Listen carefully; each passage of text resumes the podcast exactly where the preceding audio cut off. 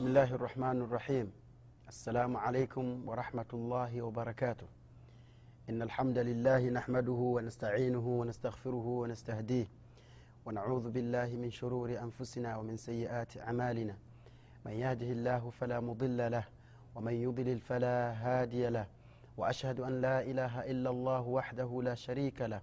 وأشهد أن محمدا عبده ورسوله ورسوله. أرسله الله تعالى بالهدى ودين الحق. Liyudhhirahu ala ddini kullih walau kariha lmushrikun ama bad. Ndugu zangu wapenzi wa islam baada ya kumshukuru allah subhanahu wataala na kumtakia rehma kiongozi wetu mtume wetu muhammad salllahu alaihi wasallam na kuhusieni pamoja na kuihusia nafsi yangu ndugu zangu katika iman juu ya swala zima la kumcha mwenyezimngu subhanahu wataala ndugu yangu katika iman mwenyezimngu subhanahu wataala anakutaka uwe mcha mungu anakutaka uweze kumwogopa anakutaka uweze kuwa imara na kufanya ibada. Ndugu yangu katika imani mwenyezi mungu subhanahu wataala kaiteremsha qurani hii. Qurani hii alivyoiteremsha hatuwezi kuifahamu sisi isipokuwa ni baada ya kuwa amemtuma mtume salllahu alaihi wasallam kuja kuweza kuiweka wazi zaidi kuja kuifafanua qurani. Mtume saa salama ikawa maisha yake mazima unavyomuona mtume saa salama ni kama vile umeiona qurani. Kwa hiyo ndugu zangu katika imani kiufupi tuko katika maudhui yetu ya anidaatu min assunna katika kipindi chetu cha tano. Uh, kiufupi kwa haraka haraka tu nikukumbusha yale ambayo yamepita katika kipindi chetu kilichopita kama pengine ulipitiwa katika uh, kuelezea ma, hadithi ya kwanza ya ibn abbas juu ya pale alipopita mtume salllahu alehi wasalama katika makaburi mawili akasema makaburi haya yanaadhibiwa na mtume saa salam akazungumza kwamba hawa wanaoadhibiwa sio kwamba wamefanya madhambi mengi isipokuwa mmoja alikuwa ni bingwa wa kufitinisha watu na kugombanisha watu na kuhamisha maneno huya huku kuyapeleka huku kwa lengo la, ku, la, ku, la kuwaharibu watu na kuwagombanisha watu. Na mtu wa pili yeye alikuwa anapokidhi haja yake ndogo basi alikuwa yeye hajiepushi na, na yale mabakibaki ya, ya, ya, ya, ile, haja yake ndogo.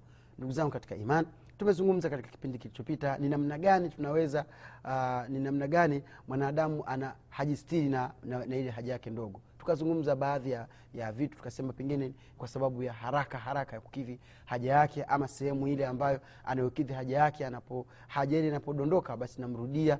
E, tukazungumza na njia ambazo mtu unaweza ukazitumia ili kuweza kutanazah na ule mkojo kuepukana na ile haja ndogo. Tukasema ikiwemo kwamba pindi unapokidhi haja ukiwa umesimama unatakiwa uangalie upepo unavuma kupeleka wapi ili uweze kukidhi haja yako kuelekea kule unako unakupeleka upepo. Ili usiukabili ule upepo ukawa ile haja ikienda inakurudia tena wewe. Ni katika vitu ambavyo muhimu ndugu zangu katika imani tulivyovizungumza katika halaka yetu iliyopita.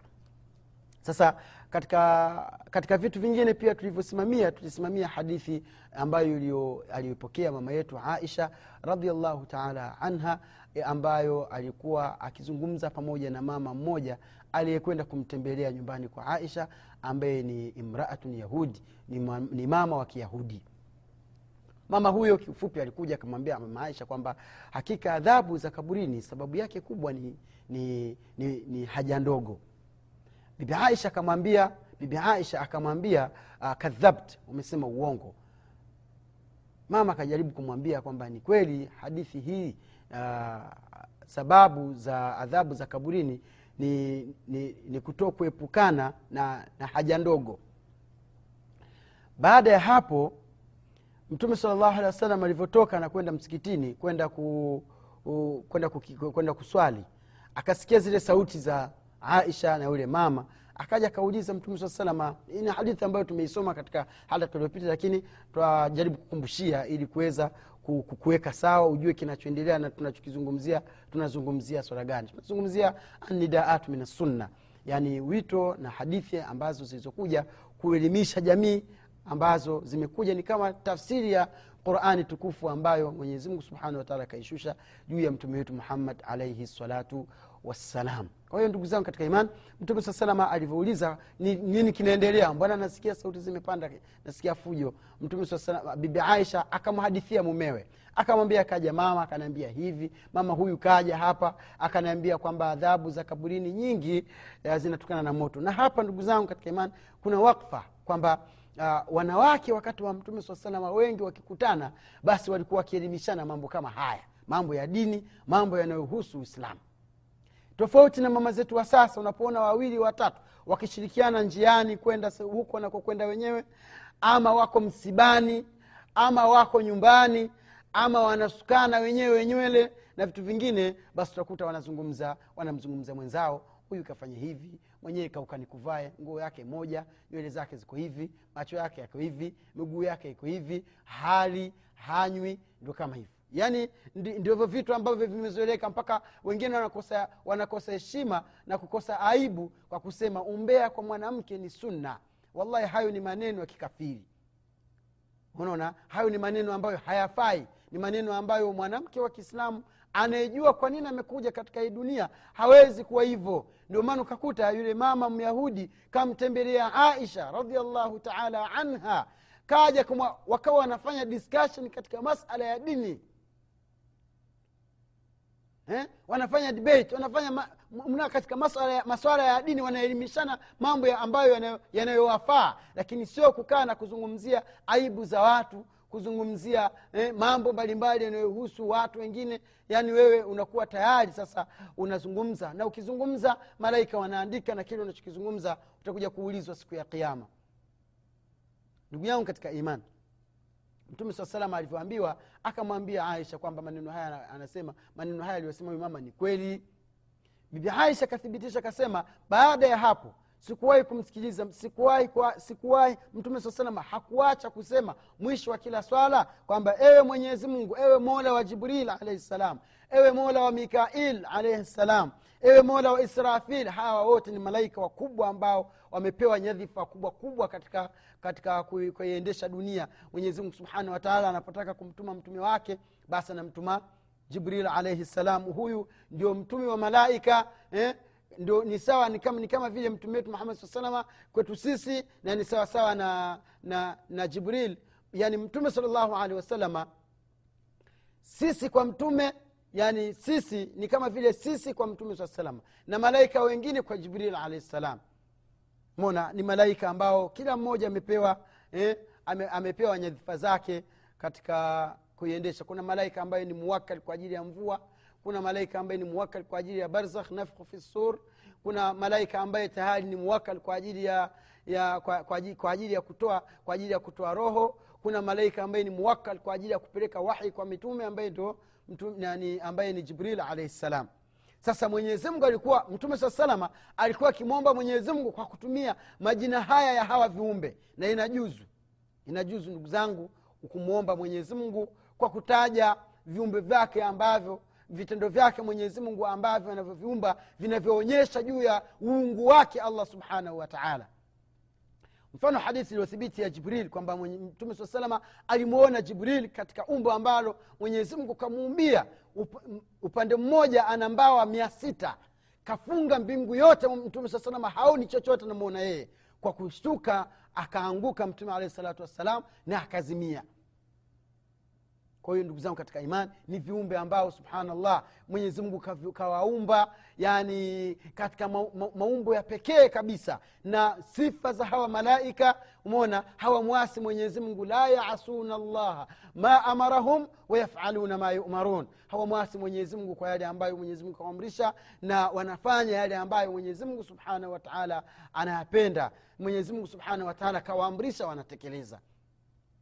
Ewe ndugu yangu katika imani hadithi iko wazi inaonyesha ni jinsi gani ambayo mtume salllahu alehi wasalama alifanyia kazi maneno haya. Pindi aliposema ewe mola wa jibril ewe mola wa mikail ewe mola wa israfil aidhni ewe mwenyezimungu nakuomba unikinge min hari nar na joto la moto wa jahannam. Ewe ndugu zangu ndugu zangu katika iman joto la moto wa jahannam. Eh, qurani inasema unaponyanyua sahani ya maji katika maji yaliyotoka katika moto wa jahannam unanyanyua hivi. Basi kabla hujayanywa yale maji kwa lile joto la maji peke yake ngozi ya uso wako yote inaanguka kwenye sahani. Subhanallah. Je moto wenyewe sasa ukoje? Hayo ni maji tu. Moto wenyewe ukoje mwenye mtume salllahu alehi wasallam akawa anamuomba anajikinga kwa mwenyezimngu subhanahu wataala kwa kusema ewe mola wa jibril ewe mola wa israfil ewe mola wa mikail naomba unikinge kutokana na joto la moto wa jahannam. Nikinge kutokana na adhabu za kaburini. Na ni katika vitu muhimu sana unapokuwa unaswali katika ile tashahud baada ya kumaliza tashahud الأخيرة. بعد يكم سلام تومي صلاة إبراهيمية اللهم صل على محمد وعلى آل محمد كما صليت على إبراهيم وعلى آل إبراهيم في العالمين إنك حميد مجيد. وبارك على محمد كما باركت على وعلى آل محمد كما باركت على إبراهيم وعلى آل إبراهيم في العالمين إنك حميد. يوني صلاة الإبراهيمية نمي كوجة كتك صيغة فوتي. مونا أنا سما بعد يكم هابو نتكيو um, um, mwenyezi mungu subhanahu wataala kama alivyokuwa akifanya mtume allahuma inni audhu bika min adhabi nar wa adhabu lqabri wa min fitnati lmahya wa min fitnati lmasih dajar allahuma inni asaluka ljannata wa astajiru bika min annar. Ni katika adiya lmathura ni katika dua ambazo zilizopokelewa sahihi kabisa katika dua za mtume salllahu alih wa baada ya tashahudu lakhira alikuwa anasema ewe mwenyezi mungu najilinda kwako kutokana allahuma inni audhu bika min adhabi nar najilinda kwako kutokana na adhabu za motoni. Waaudhu bika min adhabi, eh, min adhabi lqabri na najilinda kwako kutokana na adhabu za kaburini. Sasa ndugu yangu katika imani ukitaka ulindwe na adhabu za kaburini kwanza kabisa jitahidi sana kuwa mbali na haja ndogo isikugusi jitahidi sana kuwa mbali na haja ndogo ili isiwe ni sababu ya wewe kwenda kuadhibiwa katika, katika kaburi kisha mtume salllahu alehi wasallam alikuwa akijilinda kwake pia kwa mwenyezi mungu na adhabu za masihi dajal wa min fitnati lmahya na fitna za uhai ndugu zangu katika maisha kuna fitna.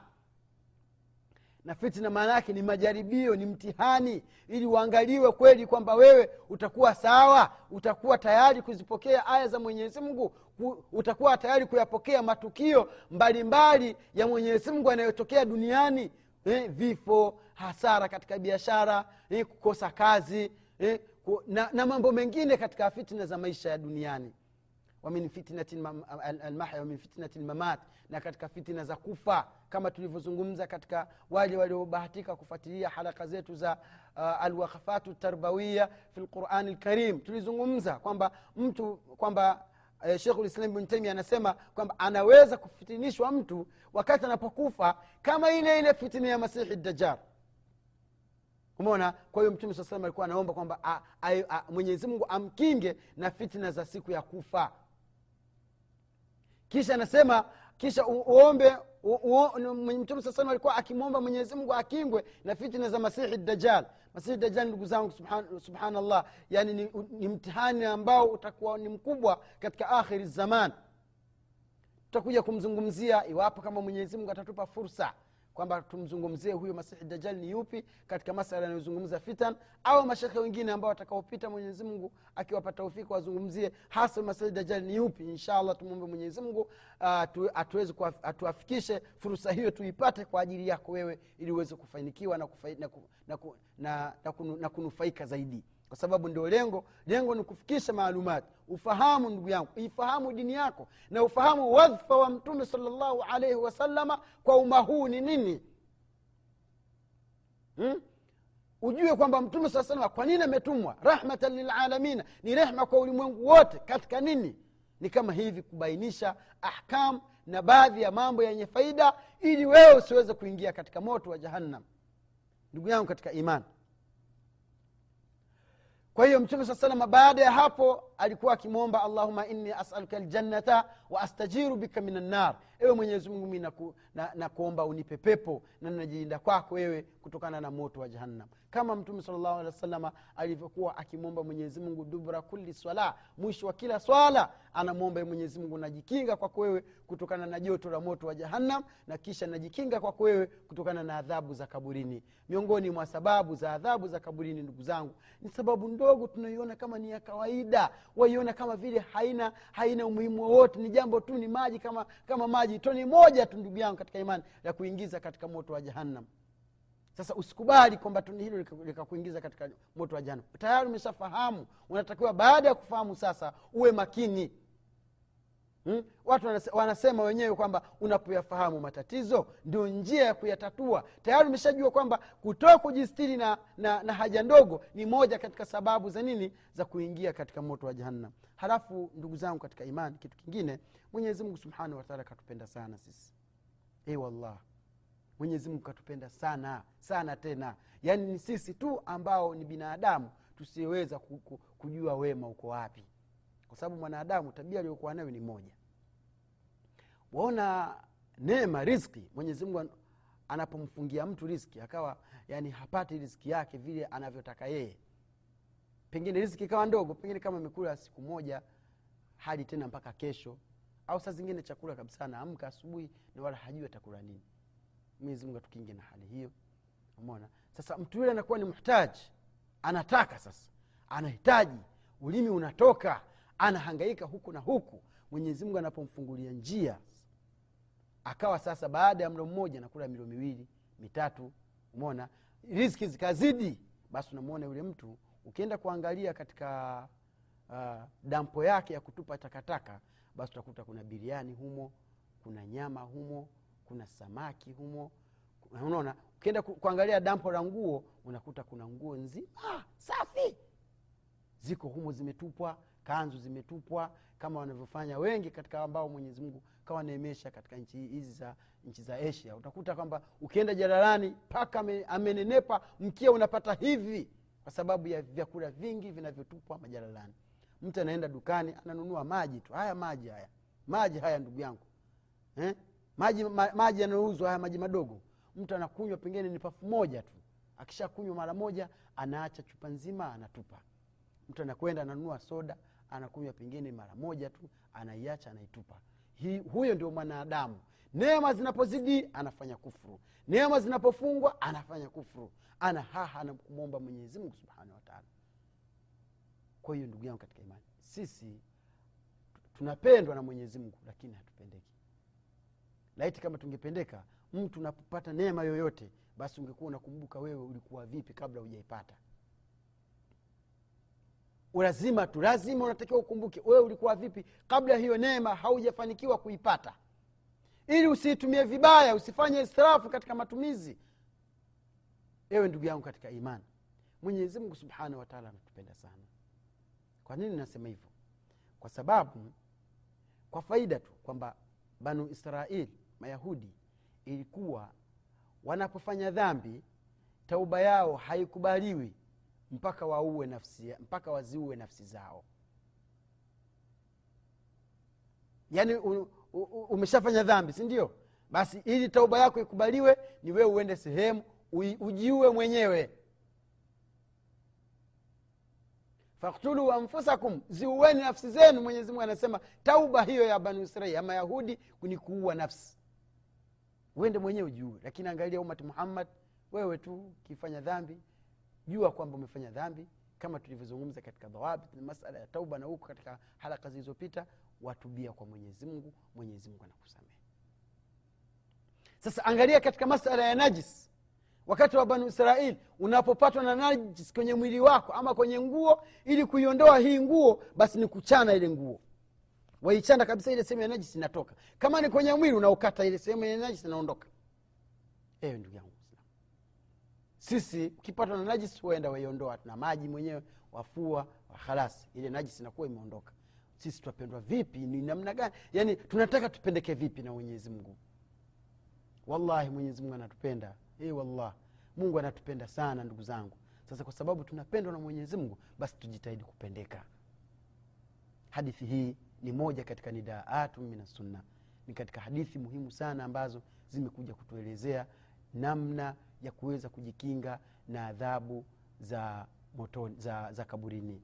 Adhabu za kaburini sababu zake ni nyingi lakini hizo ni katika vitu muhimu sana ambavyo nilikuwa nikusudia sana katika hadithi hii nisimamie kuhusiana na swala zima la mkojo. Ndugu zangu wallahi watu wengi sana wengi ukiwaangalia unakuta wakati wa kuswali haswali kwa sababu kimuuliza kwa nini uswali anasema bwana nguo yangu haina udhu Ei wallah anakwenda chooni pengine kukidhi haja yake hana hata maji. Basi hana hata tisho moja la kwenda kwamba pengine akimaliza kukidhi haja yake aondoe ile yale mabaki ya ile najisi. Basi angalau hana hata hiyo tisho engechif hana. Hmm? basi angalau mtu huyo hachu, hawezi kuchukua hata dongo eh, mawe mawili matatu aende kujiondolea najisi. Hawezi. Kwa sababu kitu kile anaona ni kawaida tu sasa ndugu yangu katika imani kama ulikuwa hujui basi nakuomba kwa ajili, kwa, kwa, kwa ajili ya mwenyezi mungu ufahamu ya kwamba wewe haja yako inayotoka ndani ya mwili wako iweza kuwa ni sababu ya kukuingiza katika moto wa jahannam na mwenyezi mungu subhanahu wataala atukinge na huo moto. Ndugu zangu katika imani sababu za, adhabu ya kaburini ni nyingi sana. Wanachuoni wengi wamezisema lakini miongoni mwa zilizokuja katika hadithi ni hiyo. Kwanza mtu ku, ku, kueneza ubaya kueneza uovu kuhamisha maneno huku kuyapeleka huku kwa lengo la kuwagombanisha watu. Jambo la pili ni kuto kujistiri na mkojo kuto kujistiri na haja ndogo. Wewe tu unachojua ni kumwaga tu ukimaliza basi wachukua mwenyewe wa, wa, wa, wa, wa, wa, waweka kwenye nguo zako suruali zako mwenyewe na nguo zako za ndani alafu huyo wenda zako. Ewe ndugu yangu katika imani baba yangu mm, mzazi wangu mama yangu na dada yangu na kaka yangu jitahidi sana wallahi wallahi wabillahi maneno ya mwenyezi ya mtume saa salama ni haqun wama yantiqu ani lhawa na mtume saa salama hazungumzi mambo ya upuuzi. In huwa illa wahai yuha. Ni wahai kutoka kwa mwenyezi mungu huo unakujia wewe ndugu yangu katika imani. Kwa hiyo jitahidi sana kujiepusha na haja ndogo. Jiepushe sana kwa hali zote kwani itaweza kusababishia ibada zako ulizozifanya ziwe ni hovyo. Ibada zako ulizozifanya ziwe ni batil kwa sababu umezifanya ukiwa na najis miongoni pia mwa adhabu za kaburini ni hizi ambazo zilizozungumza wanachuoni kwamba ni alkadhib mtu kuwa ni mwongo alafu eh, hijru hijru lqurani mtu kuihama quran. Mona kadhib uongo ndugu zangu katika imani. Mtume salllahu alaihi wasallam kaja kuzungumzia uongo. Umona aka, aka, aka, aka, akauzungumzia uongo akasema kwamba hakika mtu anaweza kawa anasema uongo na akazoea kusema ana, anaweza kuwa anasema ukweli na akazoea kusema ule ukweli. Wayataharra sidqa mona hata yuktabu inda llahi sidiqa yaani ule, uongo, ule, ule ukweli anausema ana yeni yeye ni mtu kusema ukweli. Ha, ha, ha, ha, hasemi uongo. Baada ya hapo anasema ukweli anasema ukweli basi mpaka kwa mwenyezi mungu pia anaandikwa kwamba yeye ni msema ukweli. Na kisha akazungumza kwamba na mtu mwingine anaweza kuwa yeye kazi yake ni mtu wa- kusema uongo mwenyezi mungu atustiri anasema uongo mpaka anaandikwa kwa mwenyezi mungu kadhabu na kweli ndugu zangu katika imani kuna watu unaona kuna watu ni maarufu kwa majina hayo kwamba yeye ni msema uongo. Ni maarufu kabisa. Umeona yeye ni kabisa ni maarufu kwa kusema uongo. Na akiwepo mwenyewe kazi yake anasema uongo ili kuwachekesha watu. Na mtume saa salam amelaani sana swala hili amesema moto wa wailu umeandaliwa kwa yule ambaye anayesema uongo ili kuwachekesha watu. Yaani wewe unakuwa ni kama vile yani ni ndio kichekesho yani unatunga, unatunga histori zako za uongo maneno yako visa vyako vya uongo ili kuwafurahisha watu kumbe masikini ya mungu ajiteketeza. Kwanza ni moja katika sababu za adhabu za kaburini. Pili ni moja katika sababu ambazo baada ya kaburini unakwenda unaingizwa katika moto wa wailu. Bna abbas anasema moto wa wailu ni moto mkali. Laitu kama ungeingiza milima yote ya duniani katika hiyo sehemu ingeyayuka. Wewe ndugu yangu mwili wako ni dhaifu. Unafikiri utaweza vipi kuhimili adhabu hizo za motoni na, na, na, na huko katika moto wa jahannam. Kwa hiyo ndugu zangu katika imani miongoni pia mwa adhabu miongoni pia mwa vitu vinavyosababisha adhabu za kaburini hijru lquran ni mtu kuihama quran. Kuihama quran kuna madhara makubwa kama tutakavyokuja kuzungumza katika hadithi zitakazokuja. Lakini kiufupi kwamba kwa sababu iko katika sehemu ambazo ni moja katika sababu za kuingia katika miongoni mwa sababu za adhabu za kaburini kuihama quran. Kuihama quran ndugu zangu ni kuifanyia kazi weza pia weza kuwa, unaisoma qurani vizuri kabisa kila siku nasoma na, na lakini kwa sababu hu, huyafanyii kazi yale yaliyokuja ndani ya qurani unahesabika kuwa umeihama qurani. Zimekuja aya nyingi sana kulaani mtu kuihama quran mpaka mwenyezimungu subhanahu wataala anasema tumempa mwanadamu amana lakini amana hiyo amekuwa sasa ni mwenye kufanya khiana. Kuisoma qurani na kuifanyia kazi. Unapoihama qurani ni moja katika sababu ambazo zinazokufanya wewe unapoingia katika moto unapokufa basi adhabu ya kwanza kabisa unaanza kuipata ni adhabu ya kaburini kwa kule kuihama hiyo quran. Ndugu yangu katika imani miongoni pia mwa sababu zingine za adhabu za kaburini ni azina watu kufanya kuwa uzinifu ndugu zangu ambao umekuwa ni tishio kubwa katika zama zetu za sasa na ni moja katika ashrati saa dalili za kiama unaona dalili za kiama mtume saa salam alibashiria kwamba utakuta mtu mpaka yani anafanya uzinifu barabarani na wala pengine yani hakuna mtu anaweza kuja kumkataza swala lili ukienda mabichi mbalimbali unakuta ikifika magharibi tu basi unaona ni watu wawili wawili. Subhanallah hata hawamwogopi mwenyezimngu wala hawajui kwamba mwenyezimngu subhanahu wataala anawaona na anawatizama na atawaingiza katika moto wa jahannam. Mwenyezimngu subhanahu wataala tulinde na sababu hizi ambazo zinazofanya mtu upate adhabu za kaburini. Pia miongoni mwa sababu za adhabu za kaburini ndugu yangu katika imani ni ariba mona ni, ni riba kula, kula riba ndugu zangu. Riba ni mlango mkubwa lakini mimi nautaja na sardan. Inshallah tukipata mawaqif katika mihadhari katika darasa zitakazokuja tukuja kuizungumzia wazi. Lakini kubwa zaidi mwenyezimngu anasema ina ladhina yakuluna riba la yaqumuna illa kama yaqumu ladhi yatakhabatuhu sheitanu min almas. Hii ni wazi kabisa kwamba humo kaburini mpaka yeye kusimama kaburini akiwa hivyo basi humo kaburini alikuwa anapata cha mtemakuni ni adhabu kali yani mwenyezimungu anasema hakika wale wanaokula riba hakika hawatasimama makaburini mwao ili kwenda katika uwanja wa mahshar illa kama yaqumu ladhi yatakhabatuhu sheitan isipokuwa kama anavyosimama yule mtu ambaye kapatwa na sheitani kapatwa mas na sheitani ndugu zangu katika imani katika aya hii kuna, uba, kuna, uba, uba, kuna, kuba, kubainisha ubatilifu wa kula riba. Pia kuna kubainisha kwamba sheitani anaweza kamgusa mtu. Umeona? Sheitani anaweza kukupata wewe akakuingia na ukisoma kitabu kama cha swarimu lbatal ama minhaju lquran katika masala ya ilaj umeona ama vitabu vingi vingi ambavyo vinazungumzia masala ya ruqya uta, utapewa ni njia zipi ambazo sheitani anazozitumia katika kumpoteza mtu na kumwingia mtu katika mwili wake. Miongoni mwa sababu ndugu zangu katika imani uh, uh, ambazo zinazosababisha adhabu ya kaburini ni mtu kuiacha dini yake kabisa kuwa yeye hashughuliki na dini hizi ndugu zangu ndio sababu na na hapa ndo mwisho wa hii hadithi ambayo tuliyochukua katika haraka yetu. Mungu akipenda tukutane tena katika haraka nyingine tuchukue hadithi nyingine ili tuweze kufahamu nini maana ya nidaatu min assunna wabillahi taufiq wassalamu alaikum warahmatullahi wabarakatuh